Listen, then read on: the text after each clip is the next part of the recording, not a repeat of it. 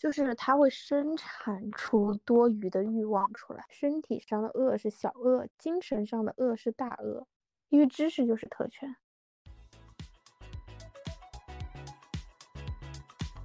通勤时间、放学时间、摸鱼时间，Lady First，聆听女性声音。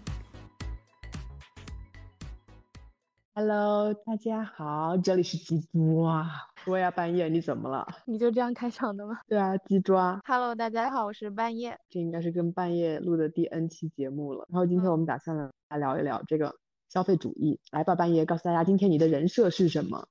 如果说这个世界上有很多会赚钱的人，那我就是这个世界上比较会省钱的人。我也觉得我挺会省钱的，但是我觉得对比你，我真的还是自愧不如。哎，那我觉得我得首先自我介绍一下。嗯，我是一个呃在杭州打工三年，月薪四千五，从来没有涨过，并且四千五里面是不包含房租，就是还会扣房租，还要继续扣五险一金。我这三年里面存款。大概有十万，然后并且我在不能出去的期间会保持每年有一到两次飞机出游的旅行，然后今年是放开了嘛，我就比较放飞，然后我每个季度都会出国一次，嗯，我今年去了二十天欧洲，然后去了几天澳门，然后还会再去几天日本，这是我的消费状况，我是一个。月薪四千五的人，在这方面来说，应该是人类中的佼佼者。我身边其实大多数都是月光族，因为大家都是来大城市打工的。我其实有，也会在观察说我和大家之间的区别。然后，呃，刚好现在是双十一了嘛，然后我汇报一下，我双十一一分钱都没有花。我觉得，因为钱是能量嘛，赚钱这个事情其实我很不擅长，因为你看我三年来。月薪四千五，而且没涨，就说明我很很不会赚钱，并且很懒。但是呢，我觉我在控制金钱这个欲望方面，是有我自己的一套方法论的。打一个预防针，因为我们每个人，我们的家庭背景，然后生活环境肯定是不一样的，所以我肯定存在很多跟其他人比起来，我有些嗯，怎么说特权的地方，比如说什么。呃，我我会有好朋友跟我一起住啊，或者是我的户籍比较好办签证，没有那么多需要那个资产证明等等。但是我觉得大家不要呃，觉得说不具备我这样的特权，所以就全盘否定。我希望我说的那些小 tips 里面，总会有一些大家可以借鉴的地方。这次的重点就是帮大家找到自己匮乏的点而已。对我今天其实。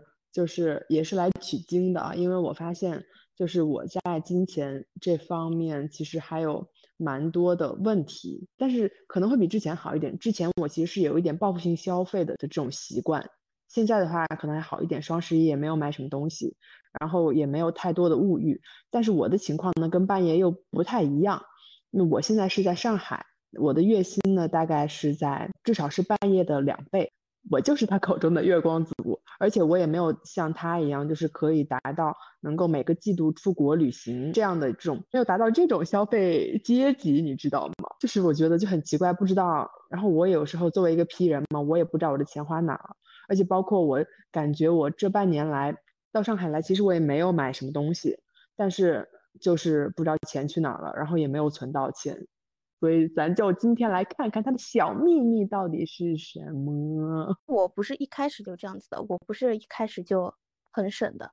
我在大学毕业之前，其实就已经工作一年了，因为大四时期嘛，就开始工作。然后那个时候我就是有多少钱花多少钱，就是一分都不剩的，因为我又有工资又有生活费，其实每个月比现在经济状况要好很多，但是我一分都不剩。就是看见什么就买什么，喜欢什么就买什么。然后毕业第一年，就是刚上班没有半年吧，也是买了一个奢侈品的包。为什么会有开始转变呢？首先是当时我刚开始找工作的时候，是在二零年，就是 很难找工作的那个阶段，疫情刚刚开始的那个阶。然后那段时间，其实我会发现说。赚钱这个东西，因为我当时是不太懂财富啊、金钱这种，嗯，对，就不懂那个秘密。但是呢，我当时是有预感到，我我的潜意识是觉得，如果我想赚更多的钱，那我会浪费更多的时间，消耗更多的能量。然后我当时是觉得，好像就是一个死循环。我一边很累的赚钱，就很多人他会觉得，我要为了去购买一个什么样的商品，然后才拼命的赚钱。我当时是觉得这样工作好像没有意义，我就找不到意义。然后我当时就许愿，嗯，我希望有一个，不管工资多还是少，但是我得喜欢这个工作，我这个工作能干得开心就行了。结果这愿望实现了。好消息是。干的挺开心的，坏消息是真的没有钱，就是我现在的工作，我就觉得这个事情好像就是不能既要又要。当然了，以我现在的角度来看，是可以既要又要的，只是我的水平不够，我的频率不够高。然后我当时是觉得，OK，不能既要又要的话，那我就得自己去。调理。当时我看的第一本书就是《工作、消费主义和新穷人》，然后这本书它其实就是一个入门，让我了解到当今社会中我们这种生产者，就是对自己作为一个生产者、作为一个打工人，在社会中的角色的作用和目的有了一个概念，然后就发现其实。那些欲望都是被生产出来的，嗯，然后这是我，呃，反消费主义价值观形成的第一步，我就是通过这个，然后初步形成了，我就觉得，哦，有一些东西不是我有必要买的，并且我有一个很好的环境，我的工作不赚钱，所以我身边所有的人都很穷，那其实大家就不会有冲动型的消费，嗯，因为大家都。不太花钱，我不花钱也显得很正常、很平常。哎，我当时好像还看了一个论文，说为什么古巴人比较幸福？为什么发展中国家其实往往有的时候比发达国家、比某些发达国家还要幸福？是因为发展中国家大家的某些发展中国家，他们的消费力和他们的生产力，还有他们的就是，就其实他们的阶级没有发达国家那么。所以他们会觉得说没有钱也很开心，所以我当时就觉得好像就像是我在的那个我的公司那块儿，我乌托邦，大家都没有钱，可是就是因为没有钱，所以反而去会去找一些不花钱就可以实现的小幸福。对你，你能看到我我的朋友圈里面几乎没有那种商场的痕迹，我几乎没有几乎没有在商场里面拍过照。因为我其实也不太下馆子，当然这也是一个我的特权，就是杭州的吃的东西实在是太难吃了，笑得我磕到头了。就可能对于别的地方人来说，下馆子或者是点外卖，对他们来说是一件开心的事情，是一件轻松的事情。然后对我们来说，因为我们这是杭州也比较偏，我们每次点外卖都会特别痛苦，就是觉得觉得自己又花钱，然后吃到东西又特别难吃，还不如自己做。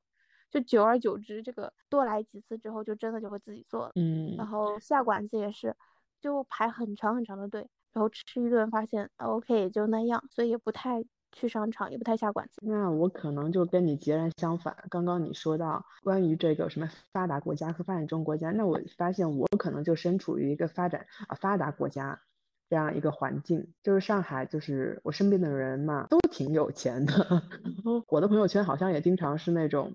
吃饭，或者是在商场里的痕迹会比较多，因为大家出去玩的话，就是感觉在上海它就是一个消费的城市，嗯，然后上海诱惑又很多，好吃的又很多，点外卖又五花八门的感觉，什么都好吃，它就是一个让你消费的地方，就是它会生产出多余的欲望出来。其实今天如果身边都比较匮乏，像我一样，没有那么多好吃的。自己做一顿饭其实真的挺开心的，而且也不花什么钱。所以我是当时你说你要去上海的时候，我就跟你说，你到时候会要面对的、要克制自己的地方有很多。是那个地方，在上海你会迫不得已、迫不得已掉进这些陷阱里面。就是我来之前，我我就是知道我会面临很多的诱惑，我需要克服很多的这样的消费主义的陷阱。然后我就看了一些纪录片，看了一些书，我想，嗯，那我做好准备，先给我心里做一个这个建设，然后让我的脑子它能够有效的抵御部分的这种消费主义的入侵。我其实过来的话，其实也还好，就是在我这个。层面啊，我觉得就是在上海这个层面，其实我已经算是非常反消消费主义的人了。就比如说，嗯，因为上海很多咖啡店，然后他们很喜欢出那种周边那种什么杯子，然后我身边的那些朋友，他们就很热衷于就是为了这个杯子，然后去买这个咖啡。但是我从来就说，嗯，消费主义的陷阱。就是我感觉，我我会买咖啡。对，你看我可以不买杯子，但是我会买咖啡。我靠，但是。咖啡都是过于消费，太痛苦了。消费了，它这个环境确实是会推着你去消费。然后包括我，就是我自己，其实是在上海已经算是比较能够抵御消费陷阱，然后抵御就是他们人为制造的这种欲望。就比如说上海真的太多活动了，比如一下子就是什么小红书，他们又要搞一个什么马路节，就是无时不刻有各种各样的集市诱惑你去消费。那你说到这种集市什么的，然后我我也想说，因为我在呃艺术大学旁边，我这三年待的地方是艺术大学旁边，所以集市也很多。我对这个就是怎么说，已经看腻了。刚开始的时候，我肯定也是嗯，在小红书上搜说杭州有什么活动，然后也会有这种集市活动，然后我会去。去了那里之后，我就会发现，在那里。确实是有一种，你要是你就觉得自己去都去了，不买点什么就会有点亏。然后买回来之后会发现，好像也不太想，就是不太需要为这些东西。它其实也不是刚需，不是刚需。我当然不是说我能够抵御这种诱惑啦，我就是属于。我抵抗不住，我就逃。首先，我是觉得这个看多了也没意思了，我就逃到呃大自然里面，因为杭州的花花草草、公园，然后西湖啊什么都很大。然后我去了那边之后，会发现反而是那些公园啊，然后西湖啊，它商业气息是不太浓的，就除了一些卖烤肠啊什么的以外，反正我就会刻意的去逃，逃到公园里面。然后我们去公园基本上是骑。电瓶车，杭州有很多人骑车，我觉得上海应该有很多骑自行车的，嗯，然后我们是太懒了，然后我们骑电瓶车骑到西湖，再骑回来，就是这一整天其实是没有多余的消费的，因为骑骑车也没有消费，逛公园也没有消费，偶尔会买一个什么五块钱、十块钱的公园门票，然后呃，比如说吃饭啊啥的，其实就吃碗面就可以了，因为不在那个。灯红酒绿的这个气氛里面，没有那个能量，没有那些消费的能量。我有的时候觉得商场或者是那些，呃，类似于武康路那样的小街里面，它就会有那种像吸走你能量的那种东西在，嗯嗯，它吸走你金钱的那个东西在。对对。但是在在大自然里面就完全没有那种感觉，你不需要去抵抗，没有什么好抵抗的。大自然是给我能量的，然后我只会收到能量。然后不会有任何东西把我的能量吸走。大概从去年开始吧，我就不进商场，因为确实是又不想买东西。然后商场里面，你想想看，你你不买东西的话，他每天出的新款你都会没有兴趣啊，你也不会怎么仔细的去看，然后用心的去试。但是如果进到大自然里面，一年四季的风景都是不一样的，就是树它，你可以看到它。从绿色变成黄色，就反而大自然给你的是最纯粹的那些改变。然后我就不进商场，加上我的第一个 tips 吗？对，就是躲不掉的话就跑，就是你你克制不了的欲望的话你就跑，就不去那种地方，是刻意的避开那些地方就行了。是一个城市里面它有呃消费的地方，就是它有灯红酒绿、花花绿绿的地方，但它其实也会有不怎么需要消费。给另外一部分人创造的空间，你可以去到那样的空间里面去。虽然我没有去过什么共青公园，但是我看他那个照片还挺好看的，我觉得你可以去看看。我觉得是上海这个城市建设，它的密度太大了，就是消费主义聚集的地方实在是太多了。这就是我觉得在上海没有办法控制自己的欲望，并且有的时候还会陷入自卑的一个理由。因为我从小就是每年都会去上海，我一直到工作，我工作第一年和最近今年冬天我都去过上海，但是我发现心境完全不一样了。以前我去上海的时候，我会很自卑，因为发现每个人身上都背了名牌包，然后每个人都花钱很阔绰，我当时就会觉得，哎呀，我怎么不可以？我怎么不行？然后你知道街上还会有很多外国人。觉得自己就是进入了一个能量场很高的地方，是一个国际大都市啊，等等，就觉得我这个东西不买，嗯，别人会会不会有点瞧不起我啊啥的？我以前真的会有这种心态，嗯，你有感觉到吗？就是如果你不消费的话，哦，我不会有这种感觉。那那你为什么还要 消费呢？就是喝咖啡这一点就是要喝呀。为什么要喝呢？好喝呀！但是我觉得这个是是额外的东西，就是一日三餐之外，就是怎么说，就是如果说吃饭像穿衣服一样，只是穿暖不被冻着就已经足够的话，那喝咖啡就相当于每一天买一些时尚小垃圾。嗯，这个形容非常恰当。就这些时尚小垃圾吧，既不能能给你增值多少。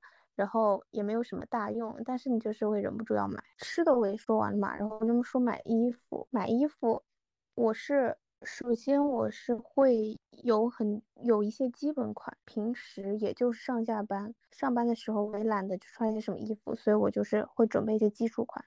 那些基础款是只要它不破，就被猫抓坏了一点，我都不会在意的，就只要它不破，我都会继续穿。然后出去玩的时候肯定会穿漂亮衣服嘛。我自己的观念就是二手，有一些是，比如说我看中了淘宝上看中了这件衣服，呃，它不是当季的，它不是预售的，然后我就会在闲鱼上搜有没有人穿过一次的，然后就收回来，我就买回来。但是大部分是，但是我大部分是我自己穿了之后二手卖出去。这个是大部分，就我会穿一年，就整个冬天我会穿一年，或者是整个夏天。呃，大部分是冬天的衣服，因为冬天衣服比较贵。然后比如说这个外套，我会穿个四五六次，然后第二年我再比闲鱼市场价再低一点的价格挂出去，然后就会马上就被抢掉，而且没有废话。嗯，对我来说，我就是这一年已经穿够了嘛，第二年是绝对不会再穿的。然后我就会拿着这笔钱，然后再自己补贴一点点。再买一个当季的新款，然后第二年再有循环。那我倒没想过，就是让衣服也加入这个循环。哎，就是我没有想过这一点，可以试一试。我觉得可能很多人不太喜欢穿二手，但是我觉得自己的衣服卖二手是可以的。它比较关键的在于不要买时尚小垃圾，因为时尚小垃圾它又便宜，质量又不好，它基本上是不可能出手、不可能出掉的。就是时尚小垃圾，它只能作为垃圾堆在你的家里，所以时尚小垃圾是最不环保的，就是这个东西是最没有用的。当时看可能会觉得很便宜啊，然后穿一两次，但是穿一两次就绝对不会再穿第二次，并且卖不掉，然后并且会当做垃圾一样扔掉，而且它就只是一块小布料。这一套衣服是要循环的话，那一定要买淘宝店比较知名的，嗯嗯，即使它可能贵一点。但是它出手会很快，很多人会直接去搜这个店名，就可以很容易实现循环。衣服上花销其实也不需要多少，因为每年就是这样倒腾嘛，就卖掉一波，然后再买一波新的，卖掉一波再买一波新。买衣服这方面，我想了想，就是我在读大学的时候还蛮喜欢买那种时尚小垃圾的，就是那种真的只穿只会穿一次，然后这辈子都 估计不会再拿出来。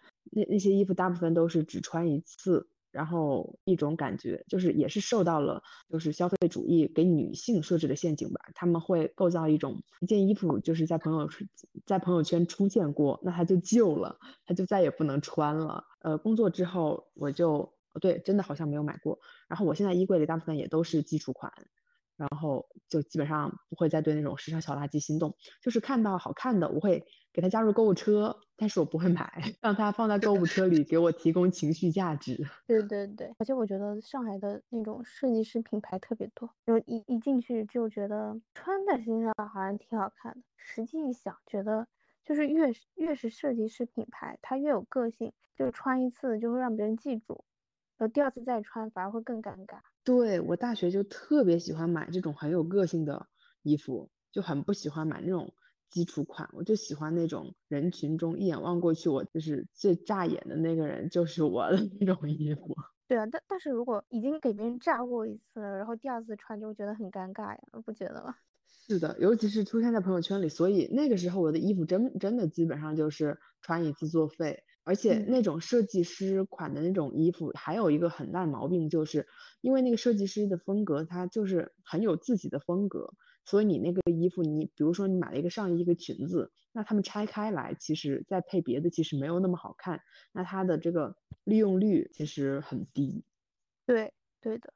衣服嘛，衣服应该没了。我感觉就是真的就是精简一点吧，然后尽量买一些就是质量好一点，然后贵一点都无所谓，就是质量好一点，然后少买就对了。我觉得也不能说是贵一点也无所谓吧。我觉得衣服的暴利还是挺大的，基础款差不多的价格就行了，也不需要特别贵。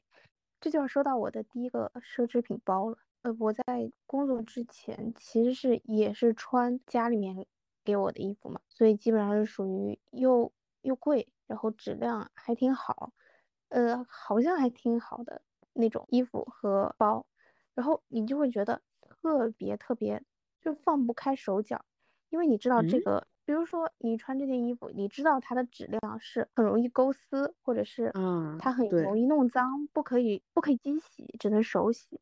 那你就觉得这个地方也不能坐，那个地方也不能碰，然后出门在外的时候还一直要顾左顾右的，就觉得这个衣服好像是穿在身上就是一个累赘一样。然后我工作之后，我们寝室里面有猫嘛，是进去第一天我的衣服就被抓坏了。然后刚开始的时候我就大抓狂，我觉得我去天塌了。然后从此以后我就不会再买贵的衣服，就是它抓了就抓了，然后那个毛衣被它勾出来就勾出来了，但是。在我以前的观念里面，如果我的毛衣勾出来一点那个线头，我就会觉得太太恐怖了，就这个衣服作废了。嗯就这么贵的衣服，居然多了一个线头，我就觉得好，那个心理压力特别大，心理负担特别重。然后那个包，呃，它是一个我已经选的是一个牛皮的包了，是一个牛皮老花包。我一年里面根本就没有背几次，就背了两三次吧。发现它五金掉漆了，然后我就非常的生气。嗯，它这么贵的包，然后五金那么容易掉漆，就搜了一下，发现所有的奢侈品都是这个怪毛病，就是它质量不好。然后我就对贵的东西祛魅了，就觉得差不多就行了。贴身的衣服穿棉的，然后外面的衣服也不需要羊毛，然后也不需要真丝，也不需要多好的材质。差不多就行了，可以在地上打滚就行了。因为我现在比较喜欢自然了，之后就是随地大小躺嘛。那换成如果是比较贵的衣服，很难机洗的衣服，就不能机洗的衣服，或者是蹭一蹭就会很心疼的衣服，那我就会失去我随地大小躺的这个权利。我还不如不要这些贵的衣服，就差不多凑合穿着不难受就行了。我觉得就是这样。是之前就是看到说。奢侈品它是专门给富人设计的，然后为了能够让他们的金钱回流市场的这样一个东西，但是导致很多中产 为了拿到这样的身份标签，然后拼命的去追逐这个东西。对，没错，好像也推荐过那本书叫《回归故里》，当中有一段就是说。嗯，他也是剖析一下小资阶级在现代社会之前，社会中的阶级是很分明的嘛，就有钱人、贵族和平民之间的阶级是很很明确的。因为平民再怎么有钱，也买不起贵族那样的衣服，所以大家就就不会说是为了去成为贵族而去消费、去购买一个这样的。呃衣服而去靠近贵族，但是在现代社会之后，是大家阶级之间的界限开始模糊，普通人他即便不是贵族，他也可以通过消费来模仿学习贵族。就比如说贵族可以呃打高尔夫，我们身为平民，只要花钱也可以去打高尔夫。那他们打高尔夫的目的，可能是为了说谈一笔多少万的生意，而我们这些普通人打高尔夫的目的，就是为了假装自己有钱。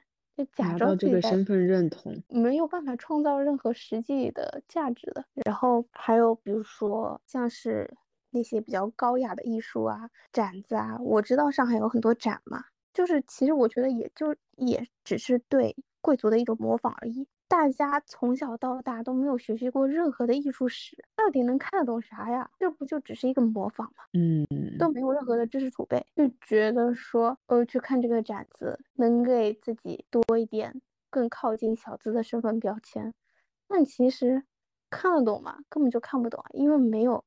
没有任何的基础，我就觉得小资他就是通过消费去模仿另外一个阶级，它只是一种模仿而已，就是那些小资的消费，包括我觉得说，呃，喝咖啡或者是看展，就这种小开销，它其实也是一种模仿，通过模仿另外一个阶级的消费来试图假装自己已经到达了阶级上的跨越，它只是一种假装。但是我觉得阶级上的不同其实是信息差的不同，能用钱买到的、享受到的都是浮于表面的那种假装。嗯，真正实现财富积累的那种信息差是没有办法通过包装得来的。就是你装的再像有钱人，你也获得不到那个信息差，就是实现自己财富跨越阶级的那个信息差。那那些信息差。其实是更多的来说是知识上的信息差，因为知识就是特权。但是在我们现在这个信息时代，已经开始了这种知识付费，然后嗯，知识也开始变得垄断了。所以我觉得，与其把钱花在假装自己是一个有钱人上，不如把钱花在知识上，就是那些需要知识付费的知识。就我觉得，对于性价比而言，是知识。付费知识的性价比更高，这些付费知识它可能是通过些就告诉你一些关于新的底层逻辑，才有机会让你实现真正财富上的跨越。但是那些假装的、包装的、假装自己是小资的那种消费是没有办法真正实阶级上的跨越的。就是完全赞同你的这个观点吧。大部分人其实他们都，其实我觉得这样说其实有一点审判了。就是我我刚刚想说，大部分人他们会把很多钱就是投资在身外之物上，就是我花了这个钱，我买这个东西，才让我看起来怎么怎么样。我买这件衣服让我看起来很洋气、很时尚、很有钱。但真的，我其实我真的很少看到有愿意为知识付费的人。现在好像是反过来。是通过购买什么样的商品，或者是通过自己的一些什么爱好，来让自己拥有一个什么样的人设，而不是首先我是一个这样的人，然后我再去自动的完成这些消费。我觉得现在有点反过来，就像是我前段时间啊，我拍照的时候，因为我的手机已经很多很多年了，它镜头很糊，然后我拍完之后发到群里面，我说你们要不要看我的照片？然后他大家就说你的照片。好糊啊！然后我说，我觉得还挺好看的呀。然后我就自己发出来了。然后我就发现最近，嗯，就开始文艺复兴了呀。因为最近大家都开始买以前的手机，什么 iPhone 五 S 啊，叉叉 S Max 啊。因为现在反而去追求那种不太清晰的、有点失真的 CCD 的那种画质。然后我就觉得我不需要那么多像素，我觉得这样糊糊的。很有意思，很有个性，所以我是因为穷，所以才显得我的照片是这个样子的，而不是说我为了达到让我的照片朦胧而去再次去买购买以前的手机，不是一个这样反过来的消费。嗯，对，你看 CCD，它不也是一个被构建出来的欲望吗？对，我觉得那就是因为大家现在穷，所以才复古，Vintage 不就是吗？只有穷才会买 vintage，只有穷才会买 CC。说得好。嗯，虽然是被构建出来的一种消费，但是也是来源于大家穷，反映了大家真实的状况。穷穷有办法去让你消费，穷是吧？好，我现在又创立一个新的标准，然后大家穷人就往这个地方靠，富人往这个地方靠。哎，真的是这样的。你看那么多品牌，那么多行业，他们都有最高端的、最中产的、低端的。对呀，嗯，既然讲到这儿，其实想跟大家推荐一个纪录片，叫做《无节制消费的元凶》。然后它其实就是这个里面，它提到了一些比较基础的概念吧，就是我们的整个市场它到底是怎么运作的。就比如说，经常会有奢侈品，他们会有那种计划报废的概念嘛。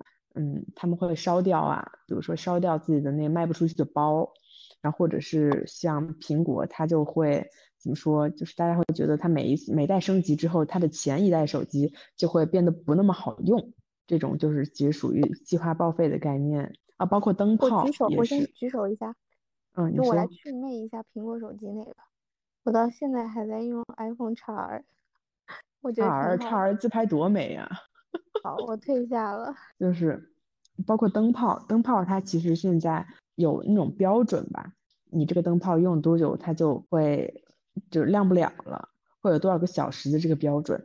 但实际上现存其实是有一个亮了几十年的一个灯泡的，就一直亮着，其实就说明其实很耐用，但只是大家为了促进的消费，厂家为了促进的消费，然后去做出这种计划报废的概念。对，我觉得就是去看一看这种相关的纪录片，包括好像还有那种关于食物的这个纪录片，其实这种东西其实更重要吧。那些资本家他想就是你就是个韭菜啊，他就想办法来割你，就是你就跳出去，你跳出这个思维，你就站到资本家的角度去看，我就想到哇，以前原来我是这样被割的。但是啊，但是我想说，呃，就算知道，但是跟你底层逻辑意识到是完全不一样。就像你还是会稀里糊涂的消费，你没有发现到自己真正匮乏的地方在哪，真正的改变自己匮乏的点，让自己不再匮乏，所以才不会去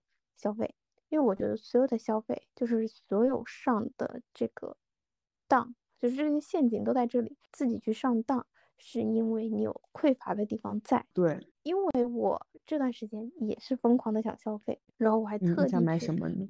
觉察了一下，也没有特特别想买什么，但是因为我年末要去日本，我去的是东京嘛，是圣诞季之后，我就发现，哎呀，这里我也想去，那里我也想去，这个我也想吃，那个也想吃，比如说想给自己重新置办一身行头，嗯嗯即使我有很多衣服都没有拍过，是没有在朋友圈里展示过，但是我又很想趁这个双十一再给自己换几身，会有很多这样的想法在里面。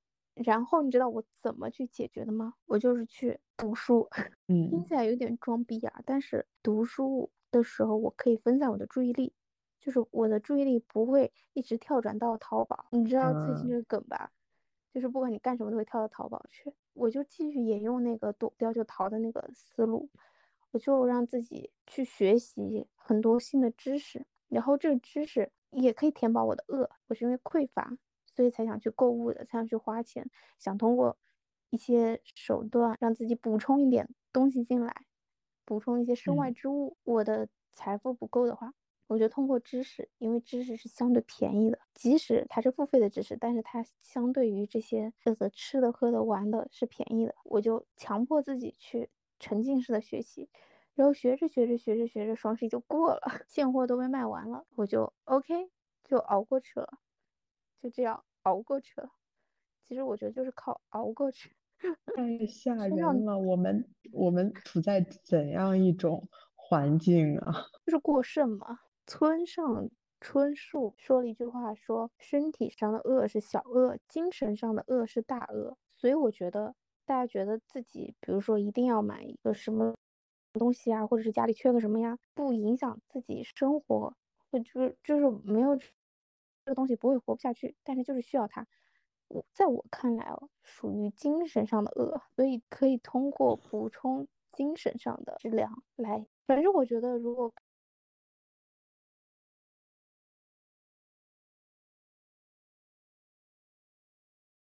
看书的话，对我来说有两个作用嘛。第一个作用是把这个注意力转移掉，转移，另一方面就补补你精神的饿。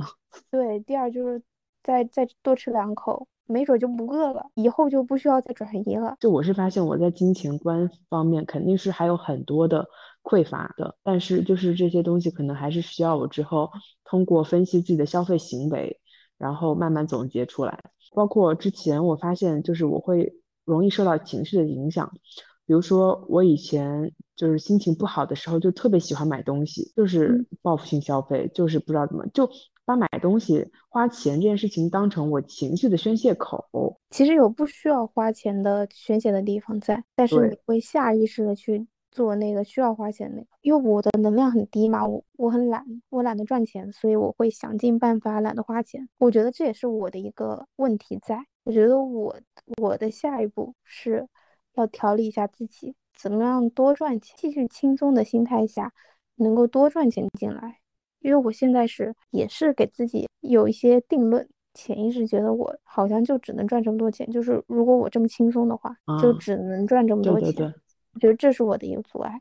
我希望下一次我来汇报的时候，我已经赚钱了。小数点往后移一位。对对对对。每个月每个月 出国旅游。哎，我可以再讲一点出国旅游的事情，就给出国旅游去了没？出国旅游这件事情没有大家想的那么贵，完全没有大家想那么贵。就继续沿用我的方法的话，就是平常生活中不太消费的想法带到出国旅游上，其实也花不了多少。而且如果不是节假日出游的话，机票很便宜的。不敢相信，上海往返东京一千四，它现在已经降到一千三了，含税一千三往返。我就想问，这难道很贵吗？这不贵啊。当然，我也是有一些特权在，因为我住的地方住在朋友家，所以我就是好像我自从开始不怎么消费之后，就会有很多这种不太花钱的机会来。比如说，我想吃顿好的，然后我老板就会说晚上要不要吃顿好的。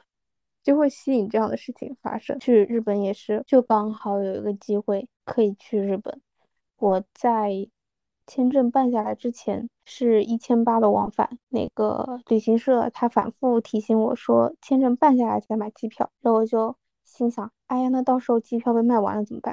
然后等等等等等等，等到那个签证办下来之后，机票降了五百块，感觉就是随着。随着生命之流发展的话，它就是会很顺利的。不要强求。我感觉这一期甚至都应该放到《再见地球人》里。什么时候《再见地球人》啊？好问题，什么时候《再见地球人》啊？主要是我们越拖越不想，越越。有没有不想？就是我感觉，就是越拖，它其实就是越有一点怎么说呢？就是不知道该说什么，就是感觉那些话题。都很抽象，对，我们都懂了之后就很难再像一个维度去跟大家解释，然后把大家再带上来，还不如我们之前就是属于上下飘忽的状态，其实还蛮容易让让三维的人能听懂。但我们现在已经上去了，然后我们有一套自己的逻辑，就很难。是的，我感觉就而且尤其是很难用语言说出来。就这种东西，我我们两个看一眼就懂了。你说这用得了说吗？但是你你跟 三维人说，你必须得要教他第一步怎么样，第二步怎么样。但是就是在我们眼里，就是只有一步。对，没错，没错。好痛苦啊，这些地球人。没关系，反正反正这个也是为我们自己嘛。如果我们自己不想做，那就不做呗。可是我就是觉得，在线地球人他是有生命的，虽然说他到现在也只是有一个那个头像而已和一个名字。但是就是觉得他是有生命的。你你再说一一遍刚才那句话。我说我说我觉得再见地球人它是有生命的，虽然到现在它也只有一个名字和一个头像而已。但是我其实已经发展出了几个什么想上飞船的人，我身边已经开始出现想上飞船的人了。就有的时候我偶尔提一些上飞船的那些攻略，他们是能明白的，然后觉得哦。就是提点一下，他们是能懂的。我想，哦，原来大家还是蛮蛮厉害的。其实身边还是有蛮多有潜力飞走，但是没有人指导的人。但是很奇怪，为什么就会需要指导呢？我们也是被指导的呀。有啊，你听到的那些知识，老高不是带你的人吗？我的意思是，就是没有，就是在你的生活中那种指导。那但我说的就是类似于老高那样的指导，而且我基本上就是点一点。也不会多说两两句。我我我我有点害怕。我也害怕。我现在，我跟你讲，昨天我朋友说他心情很不好，因为我前段时间跟他说过，你你这样的状态是因为你精神太空虚啦，什么什么什么的。哦。他昨天说。我终于理解你说那个空虚了，然后他说想跟我聊聊，我说，呃，那个那个我有点忙，我我还蛮害怕这种能量一个人能量低的时候来找我的，感觉会吸走我的仅剩的一点小能量，然后我就会拒绝掉他，我说等你状态好了再来找我，拜拜。然后他说，那你也是最近状态不好吗？我说，嗯嗯嗯嗯嗯嗯，你只是单纯的保护自己而已。对。有的时候有一些男生他会说最近状态不好，然后我就会敷衍他说，因为最近水星在逆行，因为我也不知道水星在不在逆行，我就是最近水星在逆行，所以每个人的情绪都在波动。不是 你们小蝴蝶真会跟人提供情绪价值。我我但我就瞎扯，然后说嗯，最近是因为那个星象的原因。你瞎扯都能给人提供情绪价值。然后他就会啊好吧，我说忍一忍就过去了。等水星结 束，你的心情就好了。天呐，如果有人跟我说我最近状态不好，我就说啊，哦，好残忍啊！没办法，就是不是我可能没法用 F 去思考，就是我可能会更在意他，我可能会想听他究究竟发生了什么，而不是向我表达他的情感。可是我就是不想听他具体发生了什么，我就觉得浪费时间，所以我就会直接说。不管你发生了什么，忍一忍都会过去的。所以这就很 F 嘛，你就这就很治愈啊，这对有些人来说就很治愈啊，这就很 F 嘛。原来如此，就是你看上去好像是给他提供情绪价值了，虽然你很敷衍，但是我真的给他提提提供了情绪价值。对啊，你们小蝴蝶怎么这样？以后不能听你们这种话，都是鬼扯犊子。那最后我再给大家推荐一本比较好的一个入门的，就关于塑造金钱观入门的书吧，就是那本家喻户晓的《富爸爸穷爸爸》。它其实这本书它其实没有太说消费主义的东西，但是它就是一些比较基础的一些概念，我觉得就是用来入门真的还不错。哦，我对《穷爸爸富爸爸》当中有一个点还印象蛮深的。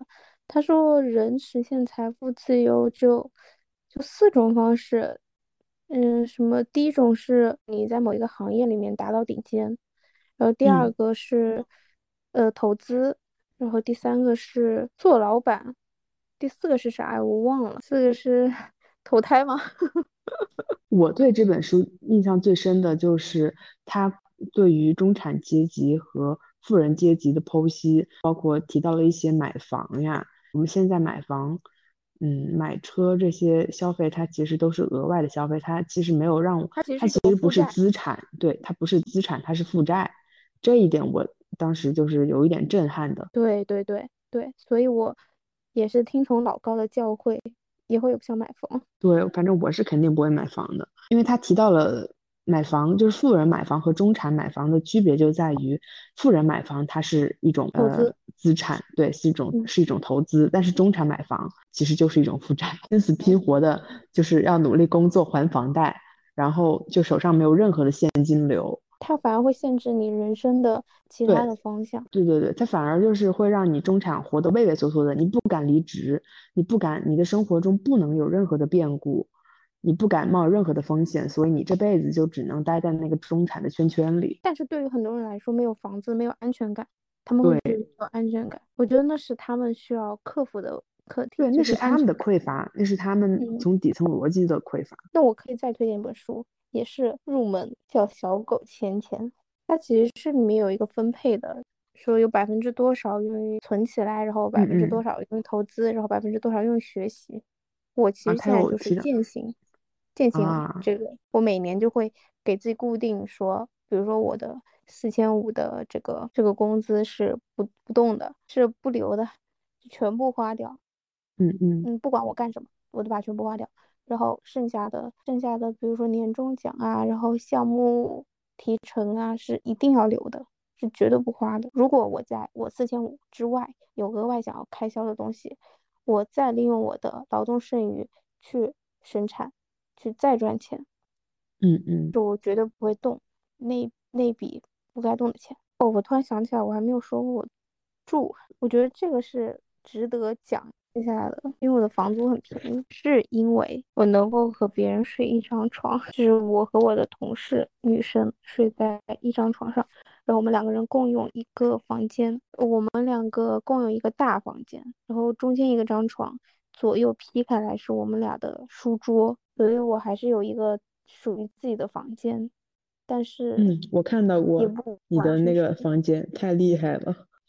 对吧？就中间是一张床，把我们俩隔起来，我们只有睡觉的时候才躺在一起，但是左右都是我们自己的房间。我的所有的租房就几百块钱，然后我还要再提一下，就是因为我的工资很低，所以我有很多补贴。